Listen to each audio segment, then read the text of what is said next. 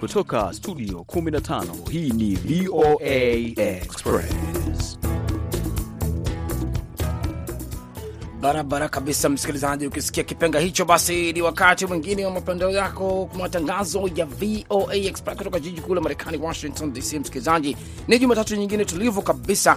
Natumai msikilizaji uko vizuri, na mimi ndani ya nyumba ya studio niko standby kuangusha vitu vizito vizito, niko tayari, nimekusha jaa vizuri kabisa kama debe safi la kutengeneza unga. Naitwa Sunday Shomari na mimi hapa ni BMJ Mridhi, niko karibu karibu sana hapa na Sandy Shomari tukiwa E, tumejiandaa vilivyo, tutakupasha mengi ikiwa ni pamoja na Sandi Shumari mm. ripoti ambazo zinaeleza kwamba rais wa zamani e, wa Marekani Jimmy Carter a, amepelekwa katika e, kuangaliwa kama hospitali ya nyumbani tunaweza kusema e, akiwa hali yake ya afya si nzuri mno.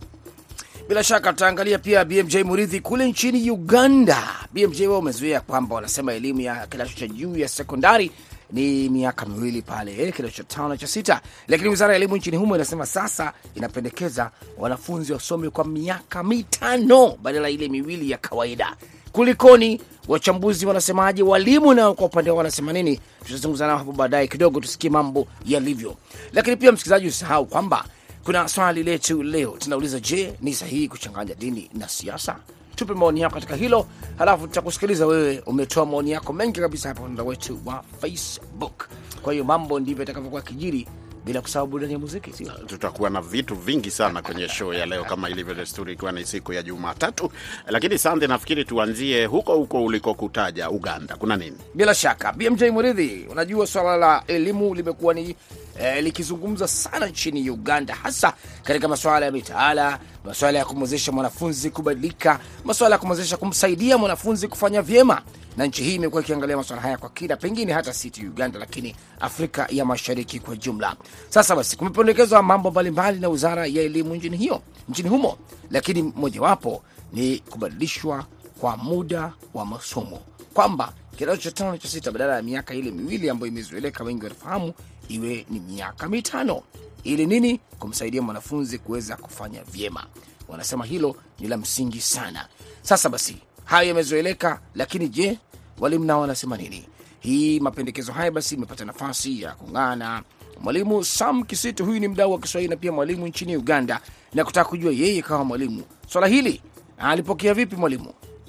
Uh, kwangu kama mwalimu na tena uh, mwananchi mzalendo, naona kama uh, hiyo miaka huwa ni gharama ambayo ameongezewa mzazi, kwa sababu uh, uh, gharama ni kubwa mno ya masomo ya juu ya sekondari, ni gharama kubwa.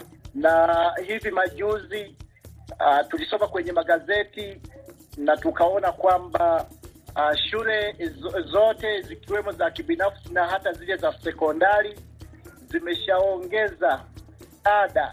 Kwa hivyo kwa sasa sekondari, yani masomo hayo ya juu ya sekondari, yani A mwanafunzi amekuwa anasoma kwa miaka miwili sasa. Gharama hiyo kutokana ya kwamba uh, tunaona karo imepanda sana, imepanda maradufu, ukisema kwamba masomo hayo yatakuwa ni ya miaka mitano, hapo nadhani wazazi wengi watakata tamaa. Naam, wazazi wanaweza wakata tamaa, ni kweli, lakini pia mwalimu, usahau kwamba kuna swala la kubadili mitaala ili kumwezesha mwanafunzi aweze kupata ajira. Je, upande huu wa kubadili wewe unaopokea vipi? Nadhani hu, hapo huwa wanachelewesha, wanamchelewesha tu mwanafunzi masomoni. Uh, jambo la kubadilisha mtaala uh, hilo sikatai. Mitaala inaweza inaweza ikabadilishwa wakati wowote ule, yani uh, iweze kukidhi na kuafikiana na mahitaji ya taifa wakati huo.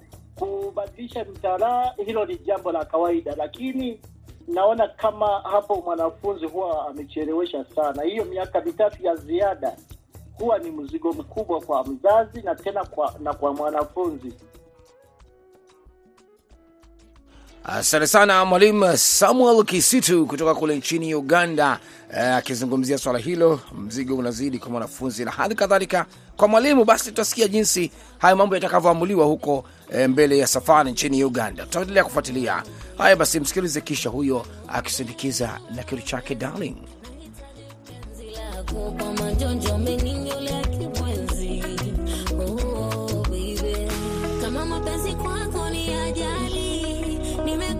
kanizike na ndoa tufunge iwe halali. Nyumbani ukubalike. Uzima wake nyukini asali. Ebi naomba nilambishe. Unipeleke Zanzibari. Kwa mama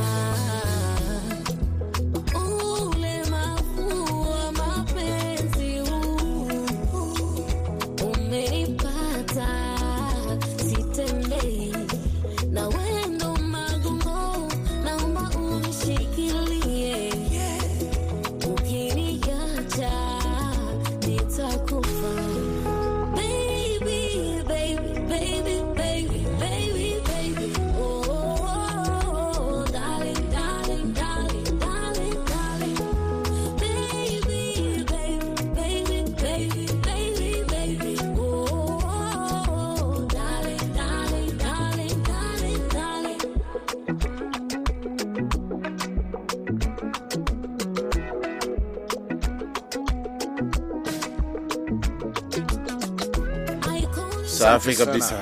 Mm, mambo hayo BMJ Eh, safi kabisa. Unasikia kibao hicho darling na ndicho kinatuingiza katika stori yetu ya pili, na leo ni kwamba E, wikendi nzima hii tumekuwa na taarifa kutoka kule Atlanta ambako kituo cha Carter Center chenye makao yake makuu huko mjini Atlanta, Georgia kimetangaza kwamba rais wa zamani wa Marekani Jimmy Carter ambaye ana umri wa miaka 98 anapokea huduma ya hospitali akiwa nyumbani katika mji wa Plains, eh, jimbo hilo hilo la Georgia. Taarifa hizo zinaeleza kwamba kuzorota kwa afya ya rais huyo wa zamani hakukuwa jambo la kushangaza, lakini tangazo la kwamba anaingia eh, nyumbani kupata uh, huduma ya hospitali akiwa nyumbani kwake huko Plains eh, limewashangaza baadhi ya watu hasa hapa Marekani, na ni taarifa ambayo ilisema kwamba eh, rais huyo wa 39 anaendelea kusaidiwa kikamilifu na timu yake ya matibabu pamoja pia na familia ambayo inauliza e, ipate faraha, yani inasihi e, umma wa Marekani kuwapa faraha e, kwa wakati huu, lakini pia ikashukuru kwamba Wamarekani wanaungwa mkono e, wanaunga mkono ama wameonyesha uungwaji mkono e, na kuonyesha kwamba wanampenda sana rais huyo wa 39. Karibuni nitamkaribisha mchambuzi wa siasa za hapa Marekani akiwa huko mjini Georgia, eh, Timothy Sadera. Daktari Timothy Sadera, nasikia yuko kwenye laini ya simu, na kabla sijamleta niongeze tu kwamba Carter alikuwa ni gavana ambaye wakati huo hakujulikana sana wa Georgia wakati alipoanza azma yake ya kuwania urais kabla ya uchaguzi wa mwaka 1976 na baadaye akamshinda rais wa wakati huo Gerald R. Ford kufuatia vita vya Vietnam na kashfa ambayo ilikuwa imetokea ya Watergate ambayo ilimfanya afukuzwe kazi rais wa wakati huo Richard Nixon eh, kutoka ofisini mwaka wa 74. Sasa uh, nisizungumze mengi kwa sababu tuna mchambuzi huyu Dr. Timothy Sadera. Eh, kwanza kabisa Timothy Sadera, uh, taarifa hizo za kuwekwa katika ma, uangalizi wa nyumbani kimatibabu kwa Jimmy Carter zimepokelewa vipi hasa hapo Georgia ambapo ndicho, uh, ndicho chimbuko lake hapo? Ama kweli wengi wanazungumzia kuhusu uh, maendeleo yake na jinsi yanavyoendelea kujikimu kiafya lakini kwa wengi ni kama walikuwa wakitarajia, manake amekuwa hospitalini, haswa tukiangalia miezi ya hivi karibuni amekuwa akipelekwa hospitalini kila mara, kwenda na kurudi, kwenda na kurudi, na hata ikikumbuka ya kwamba alikuwa amepatikana kuwa na ugonjwa wa saratani na uh, kwa muda sasa, lakini amejaliwa, ana imani na alikuwa amesema ya kwamba yeye yuko tayari wakati wowote, haogopi kufa. Ishara yake ni kwamba uh, ana utulivu.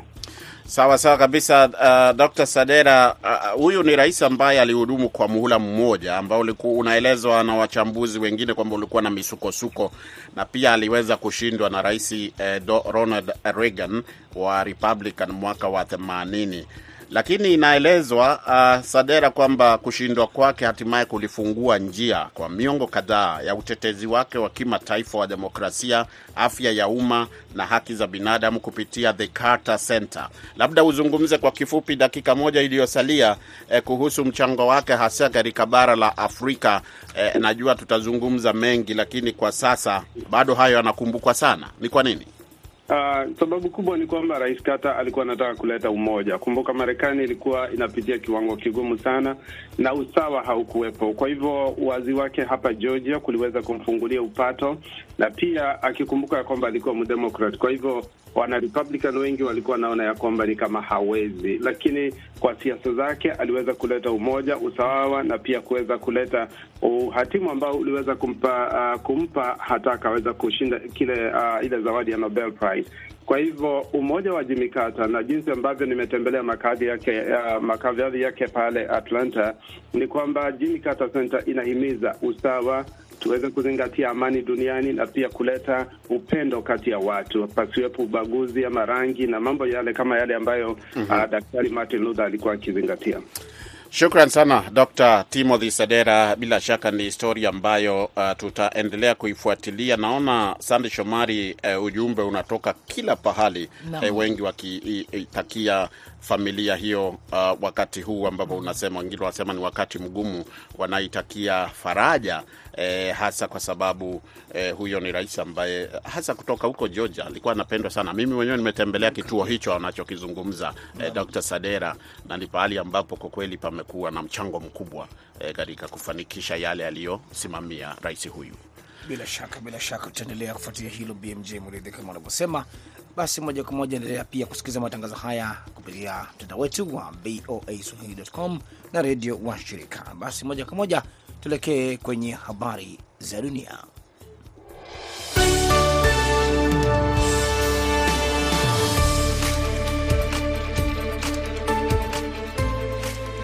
Rais wa Marekani Joe Biden hii leo Jumatatu alifanya ziara ambayo haijatangazwa nchini Ukraine siku chache kabla ya nchi hiyo kuadhimisha mwaka mmoja wa uvamizi wa Rusia.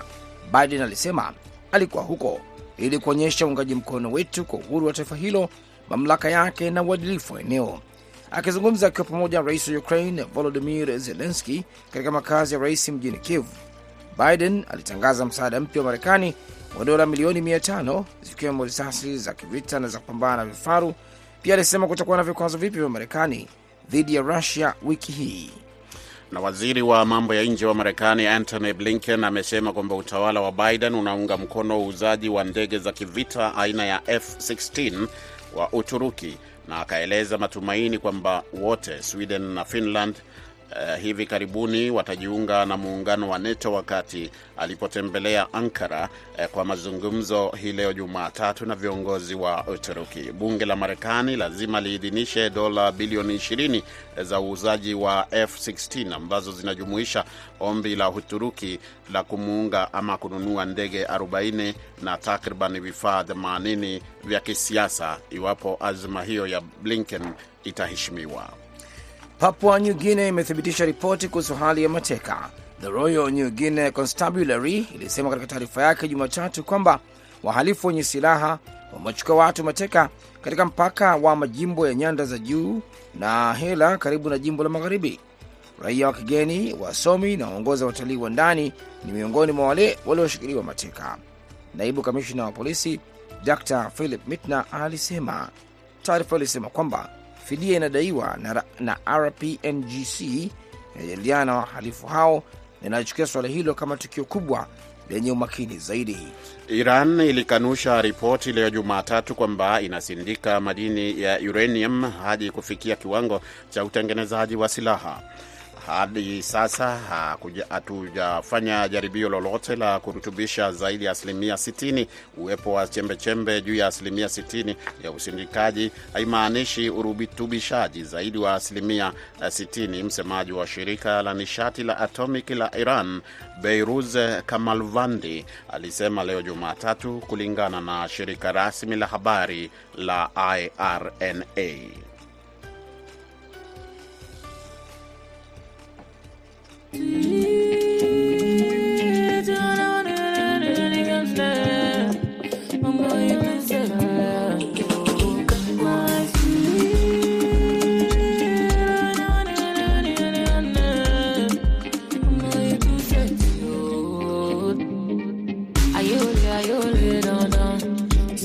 baby, take a sorrow.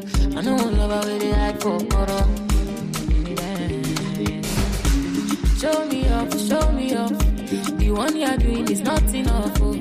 Wound me with your love and kiss. So, me, send me. Sing for my baby, for my baby, gone, gone. I know you're feeling when you're feeling gone, down. Sing for my baby, wound me with your love and kiss. So,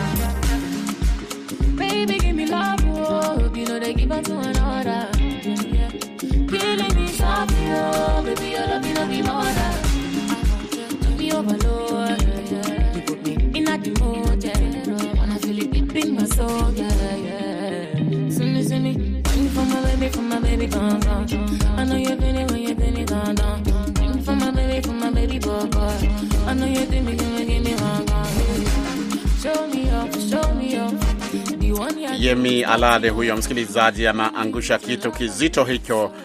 Eh, jina lake ama eh, kinajulikana kama Sweetie. Unasikia vitu vizito hivyo, Sande Shomari, Sio mchezo vitu vizito kwelikweli. ambavyo ndivyo vinatuelekeza katika Black History Month. Na kabla Sande hujatuambia leo tunamulika nani, nilikuwa nataka niwaambie wasikilizaji wale ambao hawajui kwamba ingawa chimbuko lake ni hapa Marekani, ya maadhimisho haya mwezi mzima wa Februari, lakini uh, ni hali ambayo imepata uungwaji mkono mkubwa na umaarufu maana ni hapa Marekani na pia na Canada. Wamekuwa wakifanya hivi kwa miaka mingi sasa, lakini pia eh, wameongeza wamejiongeza kati ya nchi tofauti kama vile Uingereza na vilevile vile eh, kule Ireland. Wako pia wameanza kuadhimisha siku hii, kwa sababu inaonekana sasa itatamba, itakuwa ni kila pahali, ingawa chimbuko lake ilikuwa hapa na maswala kuhusu utumwa lakini inaonekana umuhimu na mchango wa mtu mweusi itakuwa kwamba ni duniani kote. Labda mwaka ujao tutakuwa tumeongeza nchi zingine zinazoadhimisha. na bila shaka BMJ, ukiangalia mengi yanafanyika kupitia kwa mtu mweusi duniani, ukiacha tu hapa Marekani. Kwa hiyo nafikiri itakuwa ni wakati mtambuka na swala mwafaka kabisa kuangalia umuhimu ya yale ambayo yamefanywa watu weusi katika maeneo mengi duniani. Na leo tunamwangazia nani hii leo? Sawa BMJ, leo basi moja kwa moja tuelekea katika maadhimisho haya. Tunazungumzia kuhusu mmoja wa watetezi wakubwa wa haki za Wamarekani weusi. Huyu anaitwa Frederick Douglass, na unasema kwamba huwezi abadan kuzungumzia historia ya mtu mweusi Marekani bila kumzungumzia Frederick Douglass. Je, kuna nini? Tuungane na Aida Isa akitutumia zaidi kuhusu huyu bwana.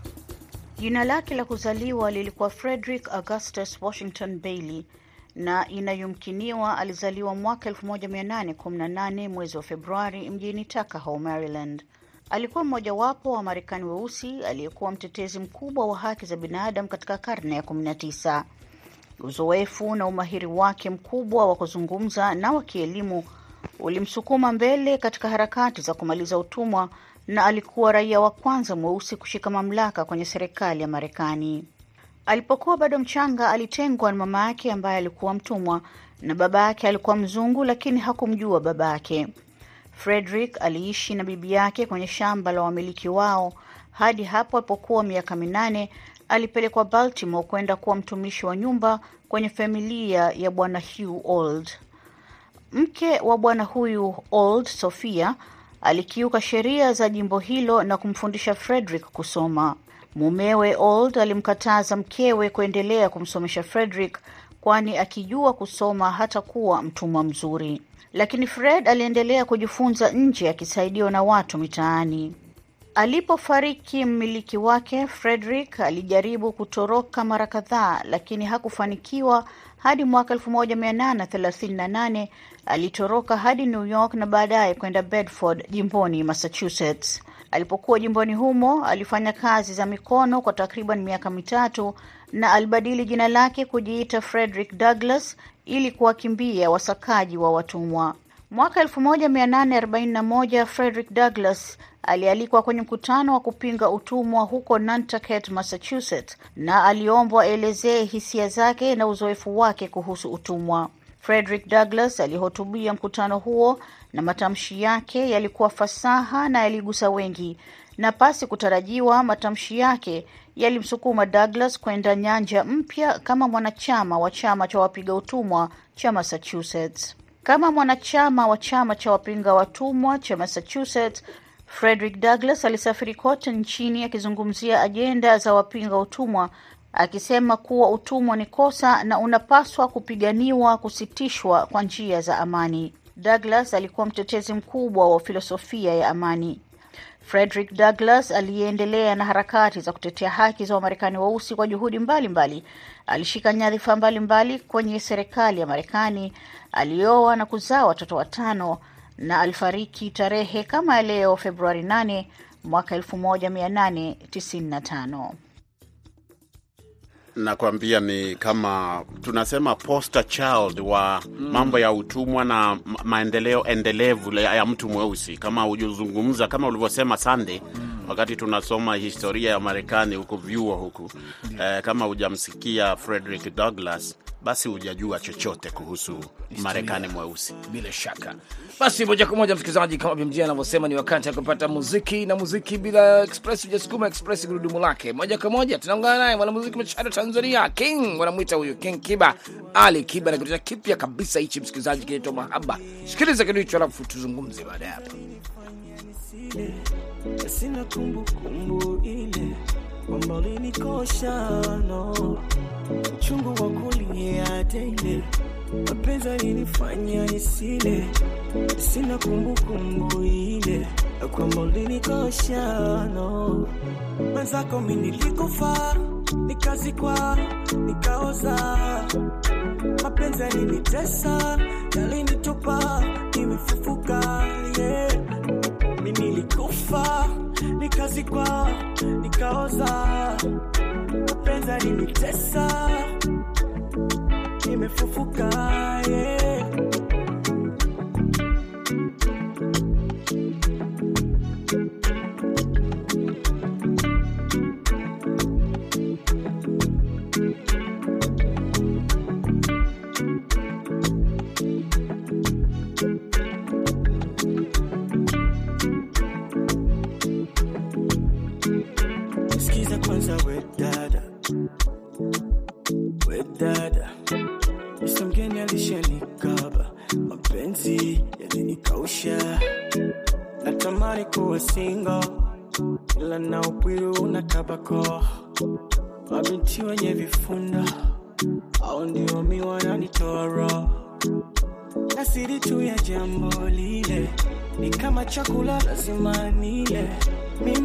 Sana jambo lile na ufundi wa kutosha oh.